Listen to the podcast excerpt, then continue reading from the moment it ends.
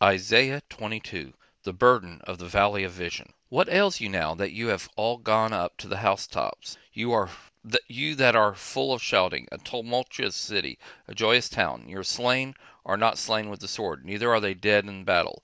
All your rulers fled away together. They were bound by the archer. All who were found by you were bound together. They fled far away. Therefore I said, Look away from me. I will weep bitterly.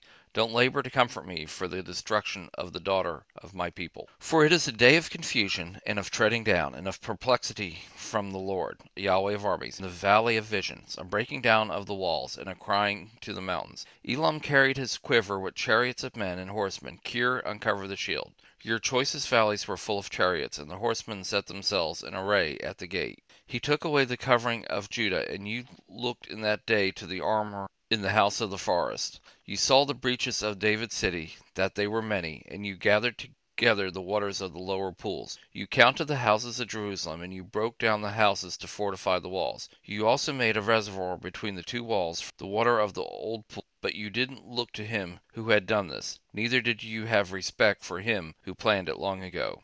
In that day the Lord, Yahweh of armies, called to weeping, to mourning, to baldness, and to dressing in sackcloth. And behold, there is glad and joyness, killing cattle and killing sheep, eating meat and drinking wine. Let's eat and drink, for tomorrow we will die. Yahweh of armies revealed himself in my ears. Surely this iniquity will not be forgiven you until you die, says the Lord, Yahweh of armies. The Lord, Yahweh of armies, says, Go, get yourself to the treasurer, even to Shebna, who is over the house, and say, What are you doing here?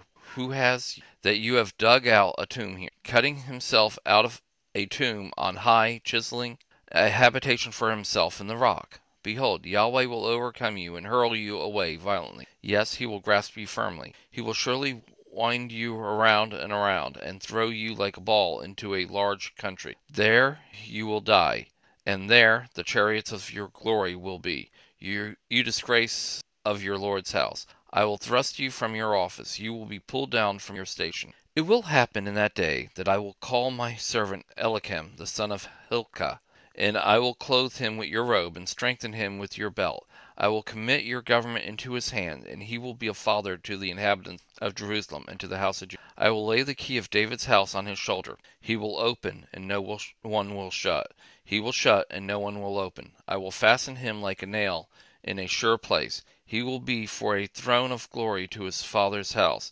They will hang on him all the glory of his father's house the offspring and the issue, every small vessel, from the cups even to all the pitchers. In that day, says Yahweh of armies, the nail that was fastened in a sure place will give way, it will be cut down and fall, the burden that was on it will be cut off, for Yahweh has spoken it.